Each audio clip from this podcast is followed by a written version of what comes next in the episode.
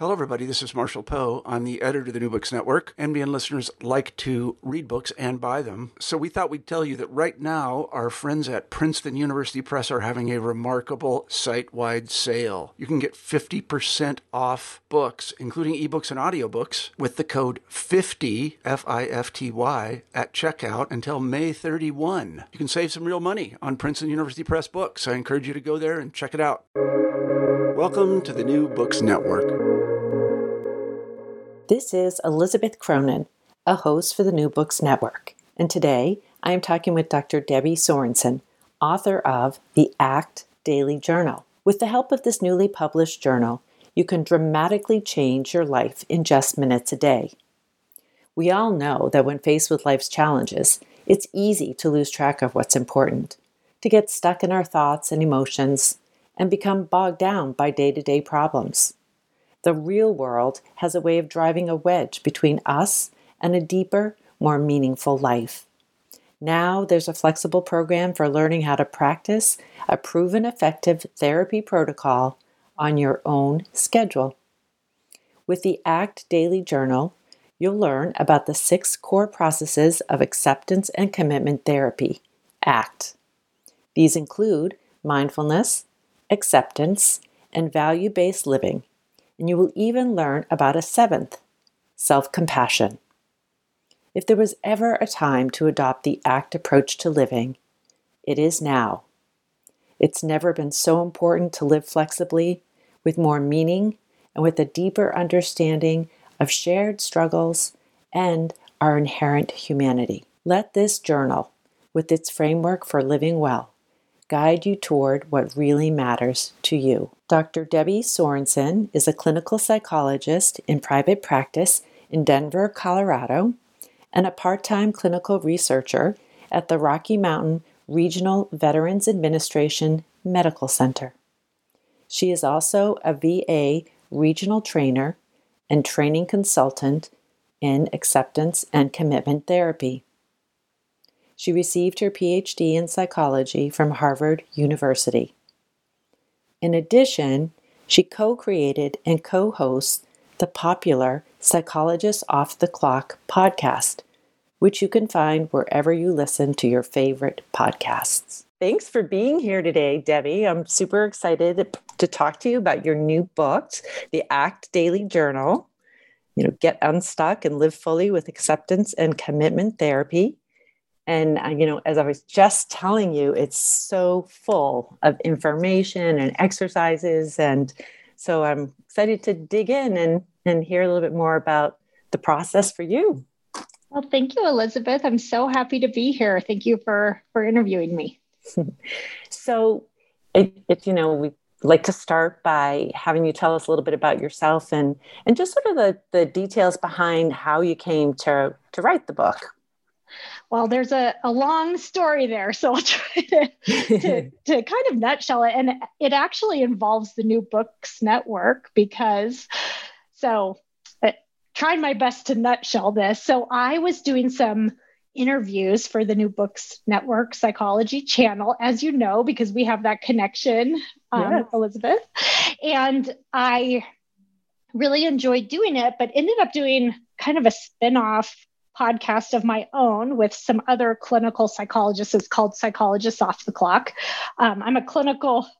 Good podcast, yeah, full oh, of full of you. great interviews. thank you, thank you. Yeah, and actually we cross post a few between Psychologists Off the Clock and New Books Network, so that's been a nice collaboration. But um, yeah, because I'm a clinical psychologist and I, you know, do therapy, and we had just this sense that there's such great information in the psychology literature and in the world of clinical psychology, but we really wanted to share it with the world, you know, to make it more accessible to people who who don't have the training or the background and also just conversations that therapists themselves might find helpful with experts in the field and you know the latest books that are out and that kind of thing.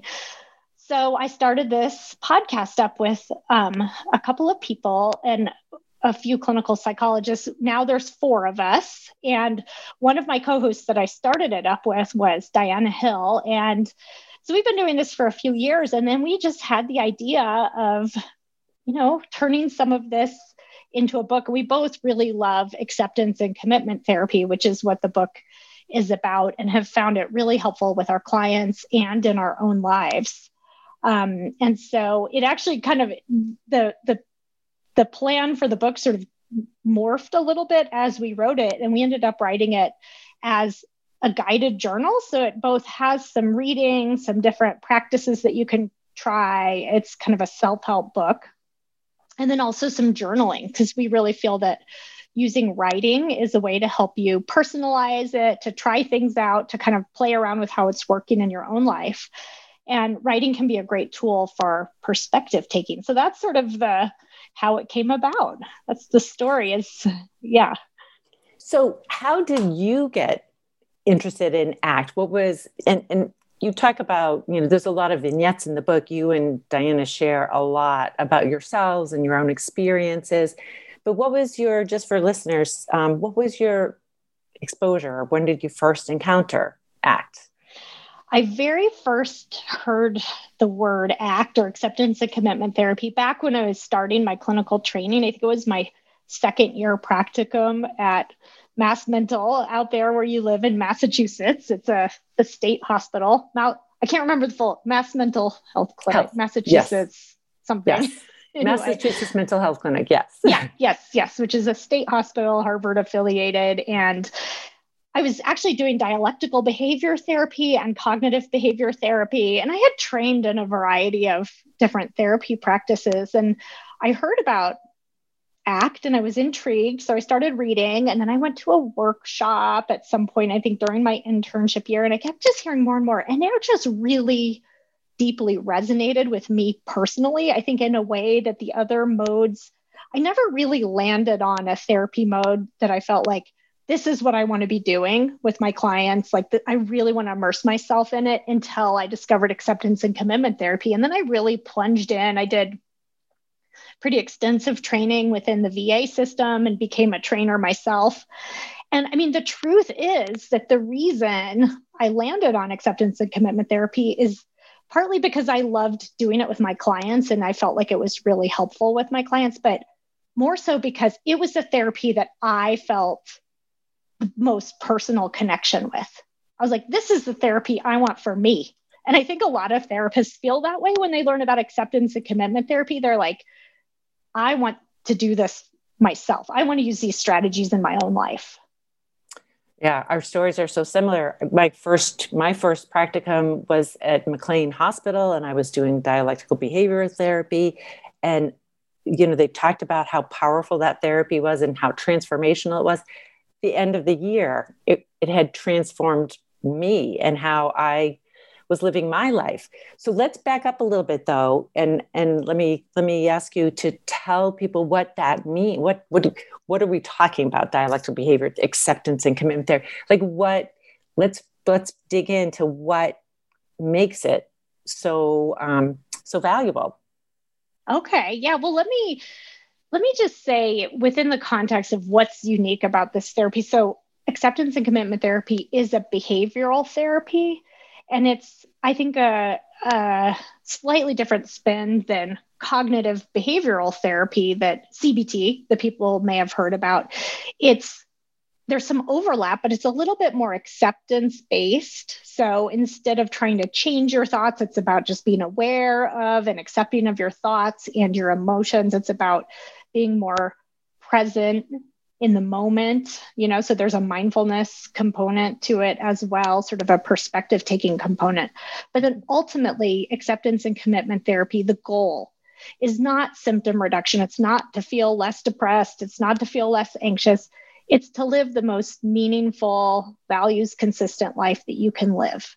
And to do that, even when, you know, different thoughts and emotions are showing up, even uncomfortable, painful ones, and so it's really about loosening up on those thoughts and emotions, being aware, and just moving towards what's important to you. And sometimes there's some change, you know, when there's something when there's something getting in the way of that, or when you're doing things in your life that aren't effective. Um, often, when we're doing things in life that aren't effective, there's some emotional avoidance going on um, or experiential avoidance. And so, acceptance and commitment therapy is more about making room for your thoughts and emotions and doing what's important to you and we call it it's acceptance and commitment therapy but it's actually it kind of goes beyond therapy because i think you don't have to have like a mental health condition to benefit from act it helps with you know just general performance at work you know with sports it helps with relationships it just helps people thrive you know when the life is has ups and downs and i think we've learned in the past year that there's there's always challenges and painful moments along the way. Like no one is immune, immune from that. And ACT, I think, can really help you just have better awareness of your thoughts and emotions and do what's effective to help you thrive. So that really resonates with my experience and my my training in mindfulness meditation. And i think that the this is a really uh, nice journal because you work your way through it and you really break down what it means to just accept our feelings. And you know our conditioning as they say is is to resist and to run away from and to try to get rid of any uncomfortable feeling as soon as we encounter self-doubt or fear we're looking for some way to numb it or fix it or you know manage it, control it in some way. So I think it, it's an interesting idea for someone who hasn't heard about ACT that, wait a minute, you want me to accept. And in mindfulness, we say allow something, an emotion to be there. You want to say a little bit more about how does that help? I mean, why, if you allow something, it's, aren't you making room for more of that? I mean, I love this question because I think really what's what's driving this is this this myth that we have that is just so pervasive. It comes it's very just out there i think culturally. Is this belief that we should feel good all the time right? We should have these happy pleasant thoughts we should be happy we should be calm we should feel content and if we don't there's something wrong with us right like we that means there's something wrong and we have to fix that problem and the human mind, like we are really good at fixing problems. I mean, that's like our gift as a species. And I think that we just really naturally buy into that belief like, oh, I'm having self doubt. I got to get rid of that thought and replace it with, you know, a self confident thought. Oh, I'm feeling anxious. That's really bad. I've got to stop feeling anxious. I'm feeling sad. I don't like that. And so I think that we just get into these patterns. It's not like we sit there and think, to ourselves like, ooh, I'm going to avoid feeling anxious by drinking a bottle of wine every night or something like that. We don't, it's not like we consciously do that, or I'm going to deal with boredom by checking my phone compulsively. But it's more that I think over time that gets sort of reinforced, right? We start to do these things to feel better in the short term. But often what happens, and this is where I think this is kind of to get back to your question, I think this is why that's not really effective first of all, it doesn't really work in the long run, right? It's like a temporary short term solution, but often it really takes us away from our values, from the things that matter to us, especially if we're overusing one of these avoidance strategies. It just, it interferes with doing the things that we want to be doing with our time. Often, though, the other thing that happens is it, it creates this struggle with our experience as it is. And so, not only does it not work, but we can spend a lot of time and effort and energy just trying to feel something other than what we feel. And actually, by doing that, it like digs us in deeper. We get more stuck.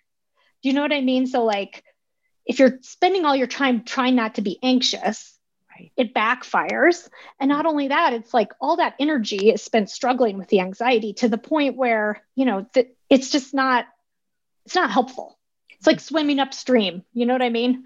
Right, right, right. And because what I like is that, and, and again, it's the, in the journal, there's just so many different approaches to how how do I how do I look at what happens? Because like you said it's so pervasive and we're not thinking about doing it but we do that. Like something happens and we just without even being consciously aware we immediately react and we reach for something to make us feel better or we distract ourselves in some way.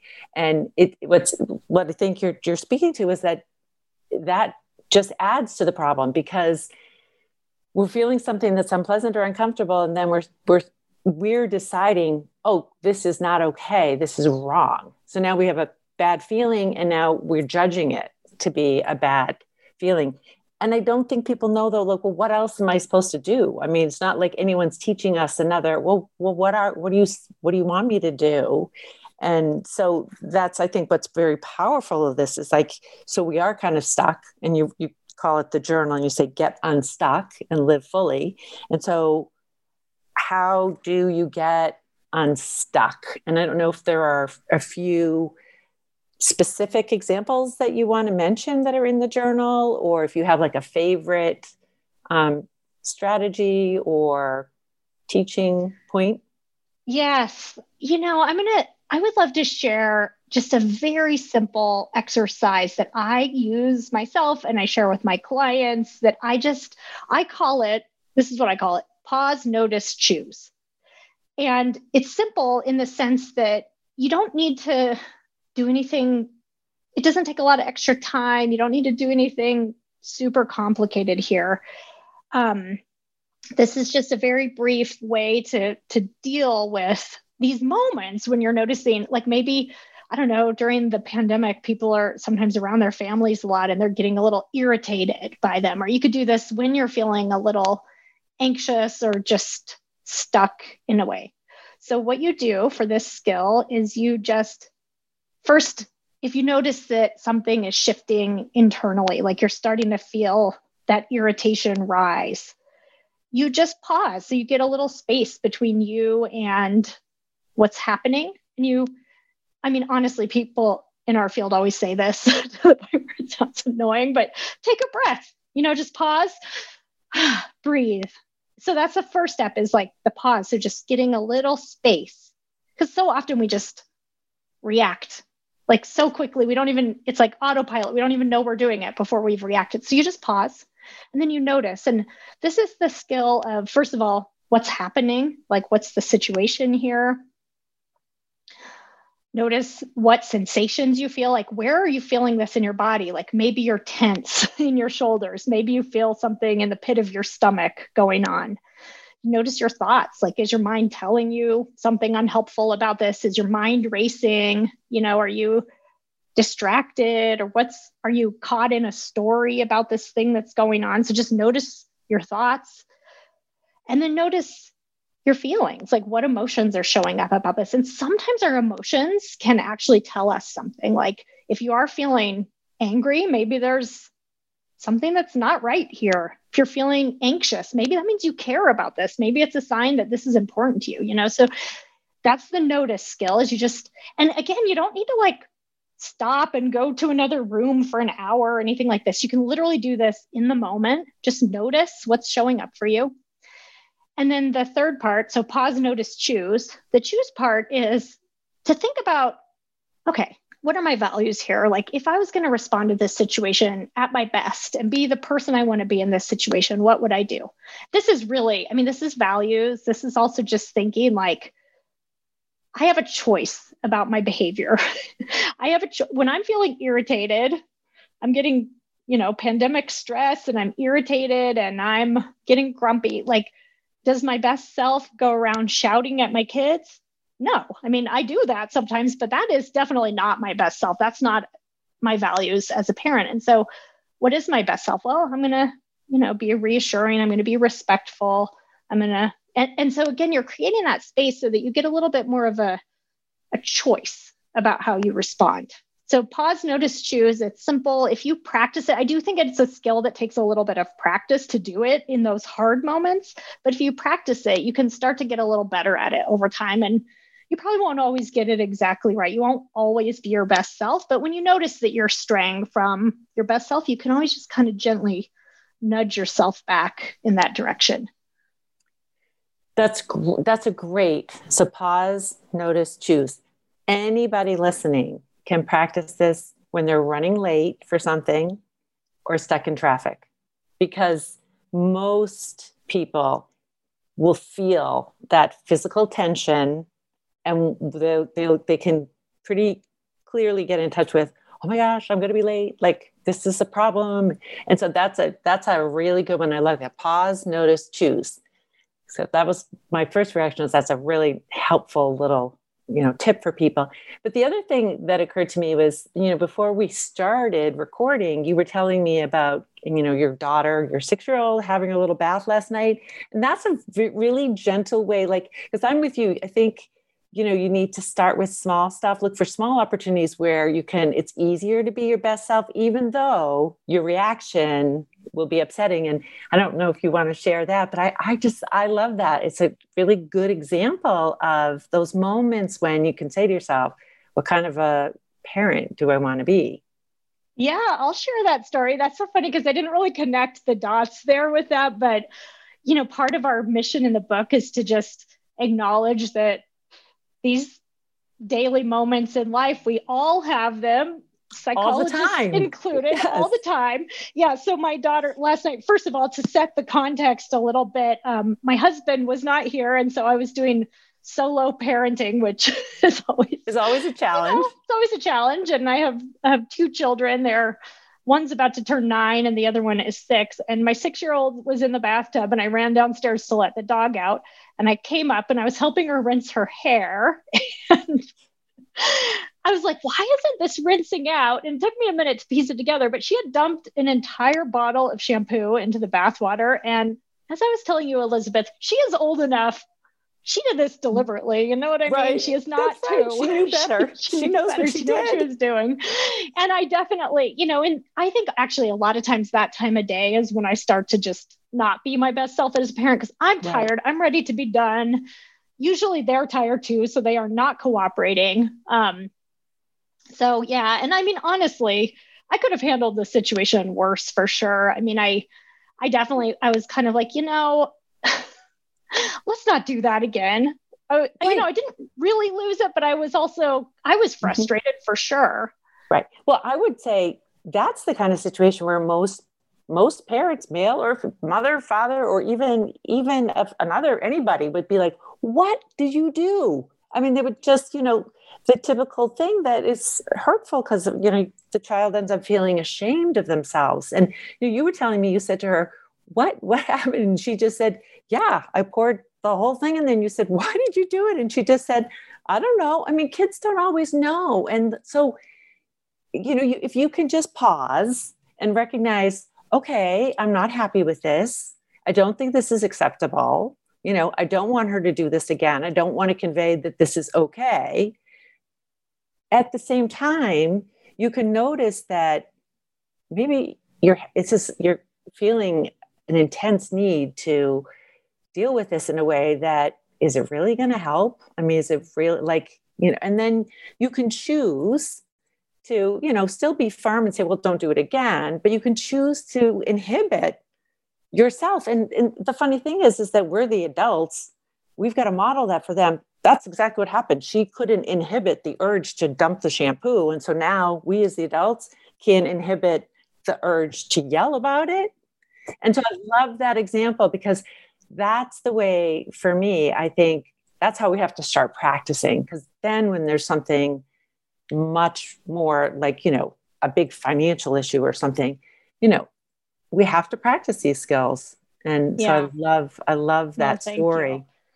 Thank yeah. you. Well, and and to also, I mean, I think part of the reason why it felt important to me to not lose it is that I could see her face when I put two and two together and figured out what happened. I could see that she was a little bit embarrassed, ashamed, and a little bit, I think, afraid that she was going to get in big trouble for this or that I was going to, you know. And so I think, you know, in that particular situation, I didn't want to you know, yell at her or shame her or something like that. I wanted to ma- make it clear that she probably shouldn't be doing that. but at the same time, I mean, in that context, I just felt like she knew. She knew she shouldn't have done it. I don't think I really needed to do much more to drive that point home. Right. And on some level, though, um, I think as parents too, we also know, and you were talking about this earlier, that we know we shouldn't be yelling at them either. You know, we know when a six year old does something impulsively, they're not trying to make our life difficult. I mean, they're they really aren't. It can feel that way, but you know, it's just like every thought isn't true. Every feeling is simply information for you, not to take it as like the facts, but okay, you're feeling that way, and you can choose how much you're going to let that be an issue. So I think that's interesting. Um, likewise, I just want to say um, in the book too that you know you and Diana do a really nice job of sharing. In which I was saying, I think it's unusual, you know, that somebody who a psychologist is is sharing parts of themselves in the service of helping people feel more comfortable of like modeling. Like i have these feelings too and and demonstrating the effectiveness of these skills and these tools. Yeah i think in the book we did so we have a little bit of reading to do a little practice a little journaling and we have an anecdote like a little personal story. Um, we kind of toggle between the two of us sharing stories. And actually we had we had to edit the book way down as you often do. And we had for each one we had so many different examples t- to choose from. And we had to sort of select you know which ones made the cut. But i think that you know our stance and this is not always the case for every therapy mode as you know elizabeth um, some therapy modes therapists really don't share much. And you know on the podcast we have the same thing where we have to be deliberate about it. This isn't about spilling our deepest, darkest secrets to the public or anything like that. It's not a memoir. It's not, um, you know, sharing. What what we're trying to do is to really just humanize the struggles that everyone gets into, and to help people know that we're all human. We're all in the same soup. We all have our personal examples and therapists included. We're not trying to be perfect or holier than thou here. It's and, and I think when we share, it's for the sake of validating, right? Like, yeah, my mind sometimes gets very preoccupied and I struggle with my own stuff. And and I think that's my stance with my clients. I sometimes use self-disclosure to illustrate something and to um, I mean, I'm sure you, you, know you're always trying to find this balance between you don't want to make it about you, you don't want to overshare, but you want to be a full human who's also vulnerable in the room with your client and that's that's consistent with this particular model. Yeah i agree and I, I think it's really helpful and i and i think you know if, if someone is in therapy i've had a lot of people start therapy with me and express appreciation for that and I, I think you're right. As long as what we share doesn't make the person working with us feel worried about us. Then you know as long as what we share we're able to share as an example of you too can manage this then i think it's a source of comfort to hear like oh you know you once struggled with this and now you manage it. It's not like we make any of our problems go away but that's what this is about getting unstuck and living more fully. You know i like i like how you chose to express that because I think it's very common to feel sort of stuck and to have that sense that even when you're successful, that you're not living a full life. Yeah, we all have our stuff, right? I mean, everyone.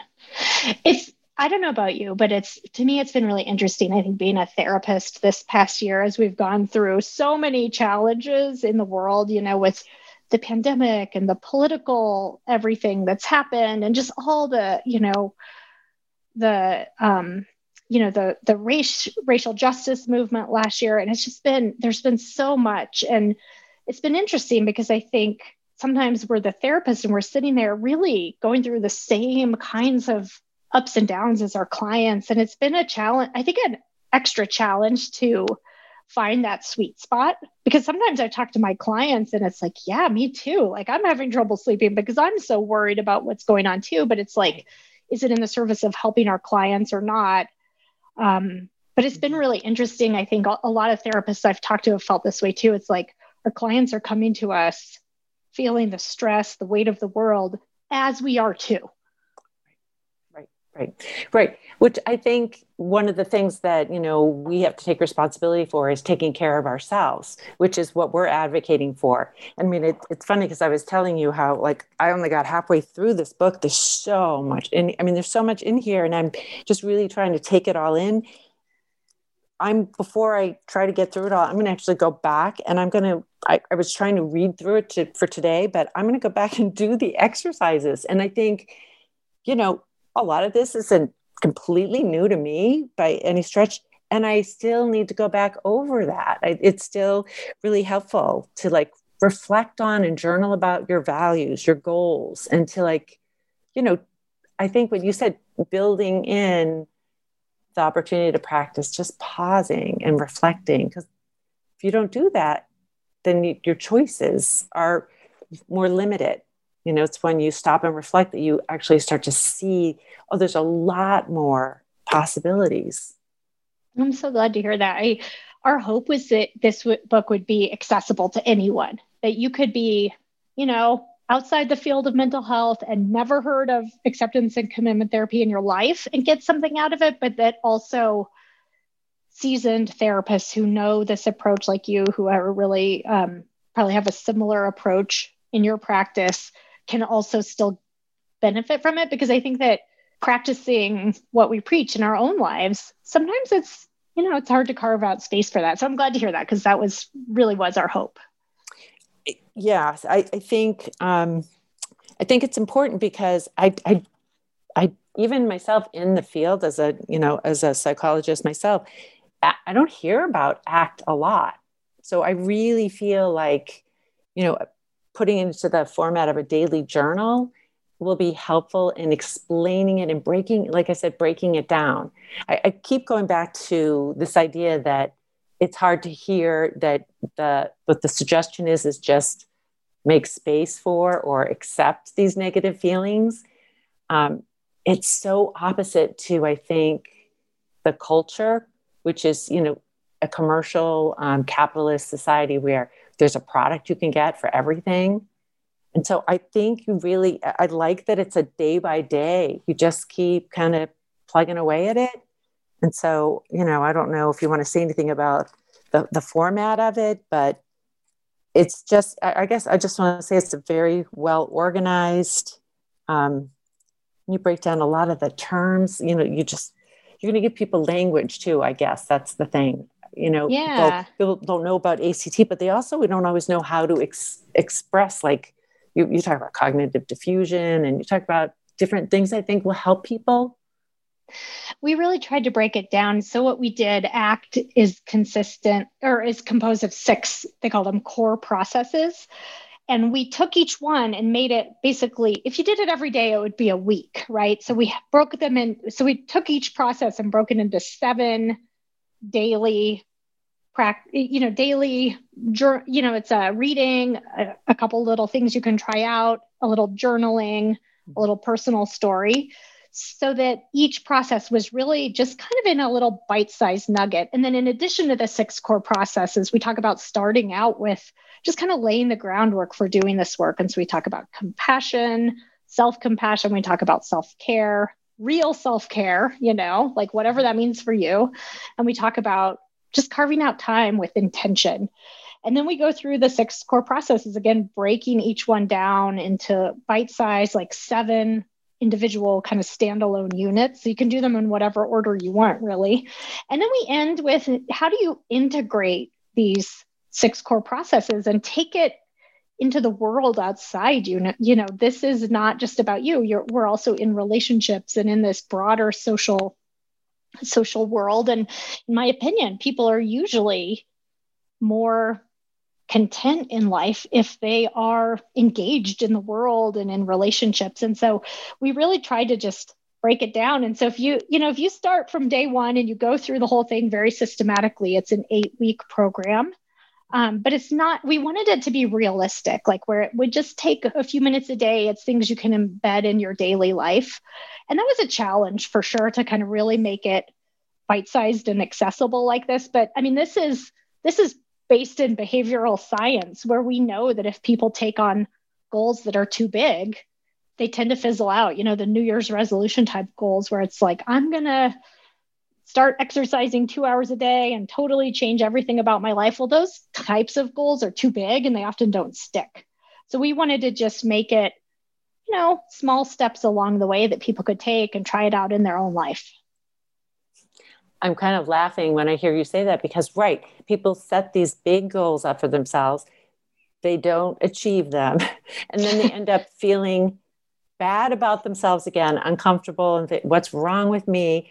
And then they turn to these unhealthy ways of responding and it just this is what perpetuates the problem. This is how we end up feeling stuck like i'm stuck yes. every time i try. And so again and i think people really appreciate when there's some structure.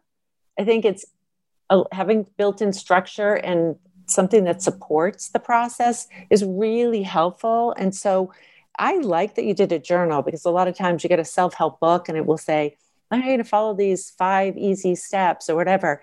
And the five steps are often a lot more complicated and you're stuck having to figure out, well, what's going to be my system? And I, I, I mean, I, I love a journal and um, it's a beautiful journal too. I think I keep telling you that the cover. I love the cover of it. So I mean, it's nice, looks nice sitting around. You know, I like it on my nightstand, and blue is my favorite color. Um, oh, perfect. Yeah, we yeah. loved the design actually because you don't really see it until it arrives in paper and you're holding it in your hands and and I didn't it's hard to imagine it from looking at the proofs.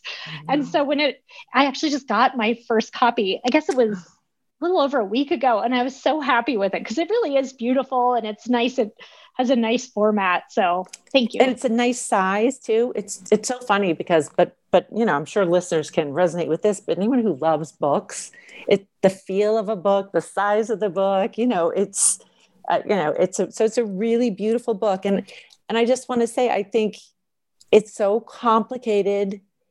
This whole idea is so on some on some levels it seems so easy just pause you know notice and choose and oh, how how easy could that be? And it's so complicated. So it just this is the the journal really captures that. Like it's there's easy mm. steps you can do you can take it slow. It's easy and yet it's a life changing it's a life changing approach. Really it is to that reconnects you with your values and and can help you really make a difference um, i'm just going back to like you you could have gone to bed after giving your six year old the bath.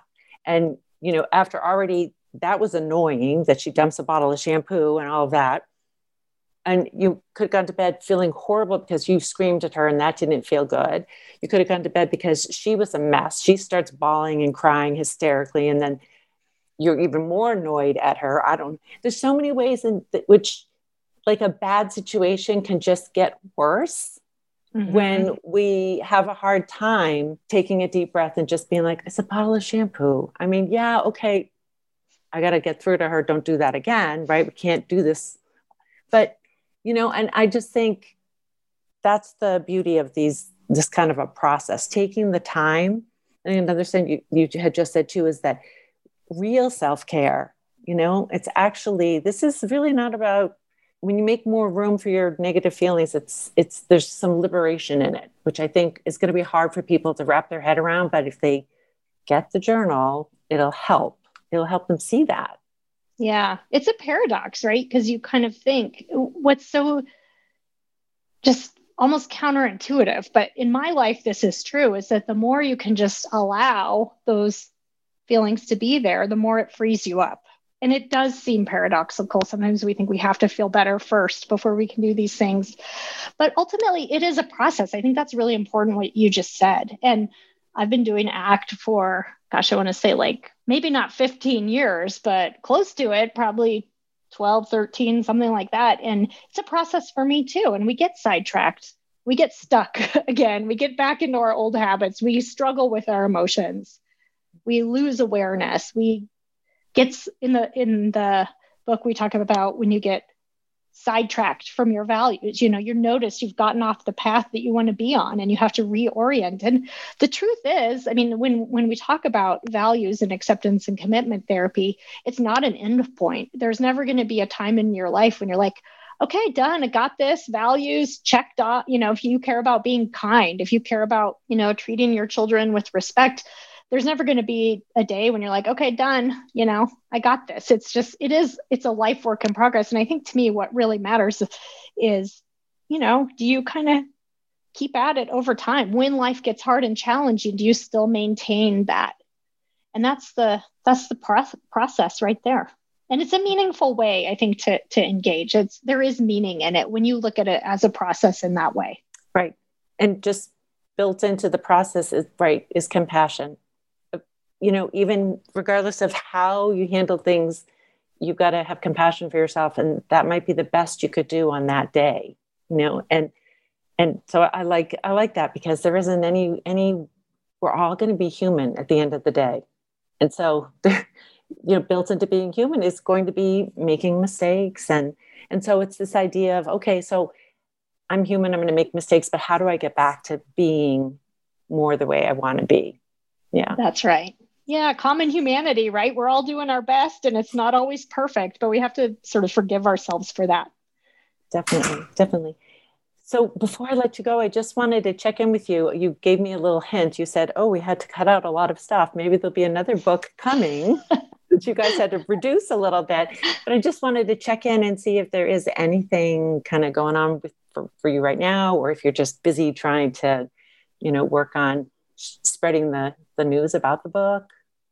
Yeah, I mean, at the moment, I'm I don't have any other books in the pipeline right at the moment. Stay tuned. You can check my website, which is drdebbiesorensen.com. Um, I'm I'll be doing the podcast, Psychologists Off the Clock, so that's a good way. And and I do some workshops and trainings and talks and that kind of thing. And I have a blog, so I'm gonna just for now kind of do that and get this current book out and and you know have my therapy practice and try to have a little space for a life, you know, a personal life, which is hard. Um, well, and I think and we then, all have to figure out how to come out of COVID too. So that's another whole, you know, how are we going to? That's right. Yeah. Right now, that's taken up a lot of my my space in my life, and so I think you know to be continued. I don't. I don't know what's ahead after this, but I, you know, I did I wouldn't have guessed a few years ago some of the things I'd be doing now. So we shall see. Awesome. And so the best resource is, is your website. So people can check out check out your website and check on workshops and and yes, I highly recommend Psychologists Off the Clock. Tons of really interesting interviews and you know, any listener who wants to hear more from Debbie can can check out those episodes. You'll hear Thank- more of my voice than you ever wanted to if you listen yeah. to the podcast. and they'll be lucky, lucky to do that. Thank you. So thank you again for taking this time to be here. And yeah, I look forward to talking with you about another book someday. I appreciate it. Thank you, Elizabeth.